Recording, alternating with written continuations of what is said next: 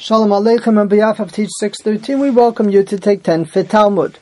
Kiddushin Nun Dalid, Kiddushin 54b, pagination is 108. We're going to make reference though, by way of introduction, to the words of the Mishnah on Kiddushin Nun Beis Amud Beis.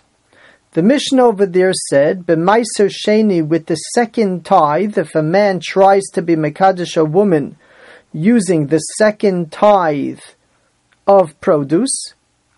Lo kiddush, it's not a good kiddushin. Divrei Rabbi Meir, these are the words of Rabbi Meir. There is a dissenting opinion. We're going to focus on Rabbi Meir. That's how the Rambam paskins. What exactly is Meiser Sheni, the second tithe? So we know that a landowner would be tithing the produce, and if he doesn't, whoever buys the produce is going to need to tithe a first portion called truma going to the kohen, and a second portion called meiser rishon, the first tithe, which goes to the Levi, and the Levi in turn gives some of that to the kohen. There is a Meiser Sheni, a second tithe, which is also a tenth of the produce, and that in the years in which it applies is designated and is brought up to Yerushalayim to be eaten there. There is an allowance based on the pasuk that if it's difficult to carry the produce to Yerushalayim, he's allowed to switch it for money, to be mechalalit onto money, and then take the money and spend it in Yerushalayim. In any case, we're being told, but Meiser Sheni, if a person tries to do Kiddushin using Meiser Sheni produce, Lo Kiddush, it is not a good Kiddushin according to Rabbi Meir. Our Gemara, Nundalid Amud Beis, tells us about 10 lines down from the top of the page. Amar Ravada Bar Kirebi Meir. We will paskin like Reb Meir regarding the law of Meiser Sheni, which means it's considered Mamon Gavoa, it's money asset of Hashem's, and you can't do kiddushin with it. And if you tried, it's not your money, and therefore it's not good kiddushin. The Gemara tells us that there is a statement in Mishnayos that indicates that we should indeed paskin like Reb Meir on this topic.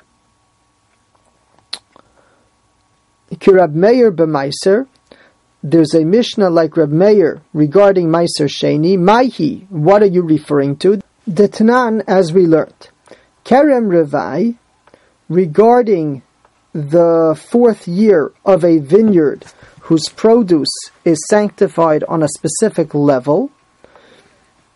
Beis Omrim Yeshlo, Beis say there is going to be a chomesh, an extra fifth if you transfer it into money, it has that level of sanctity that's going to require an extra fifth upon the redemption. Beis Shammai omrim yeshlo peret v'yeshlo ololos. Beishamai say that it should be treated like mundane type produce, and it has the regular gifts to the poor if there's an irregular cluster. Uveiselil omrim kulo lagas, and Beis Hillel say no, it's holy. Just as it requires the extra fifth, so it does not require gifts to the poor. It's not yours. It's sanctified, and it can go straight into the pressing because it doesn't require these extra gifts. It is sanctified. My time at the Beis What's the reasoning of Beis Gamri Kodesh Kodesh Mi Meiser. They say that we compare it to Meiser, which was our original topic, Meiser Sheni. Ma Meiser Yeshlo Chomesh. Just as Meiser has the fifth because it's considered sanctified. It's not considered yours. You're operating in a area of kedusha. So too, kerem revai has that kedusha. So we see that Beis Hillel are understanding kim meiser, that it's just like meiser, in that it is not mamon hedyot, it is not your asset, but rather it's the asset of Hakadosh Baruch Hu. And going back to our original question, you cannot use it for kiddushin. The Gemara tells us that there are different Mishnayos that may indicate like Reb Meir or not like Reb Meir. Again, Reb Meir's position, you can't use it for Kiddushin. And on the bottom of the Amud, we're told, Amar of Nachman bar Yitzchak Halacha ki Reb Meir, we paskin like Reb Meir, Hoil utanan bevichirta kavosei. Since this Mishnah describing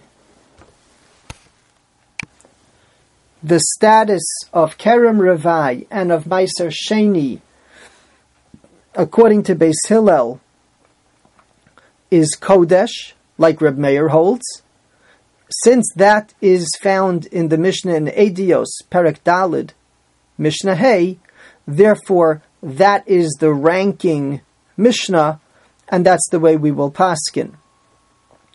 Rashi tells us the word bechirta, chosen, is used to describe Ediyos, because Ediyos are testimonies, things that were said in the beis Medrash, and the ones that were said over as testimonies were the ones that were designated of halacha kemosan, the ones that had been difficult topics that had been worked through by the elite of each generation, and those were the things that were finalized, codified, and testified, and then recorded in this Masechta given that title, Ediyos, testimonies. So it's called Bechirta, the choicest, and it's called Ediyos, testimony. The Aruch, on the word Bechirta, writing that that's referring to Adios, mentions another explanation regarding the word Ediyos. He says it may come from the word Edis, which means the best. We find when a person has to pay real estate, there's Idius, the best, benonis, the mid level, or Ziburis, the least in quality. So Idis is the the best of what we have to offer.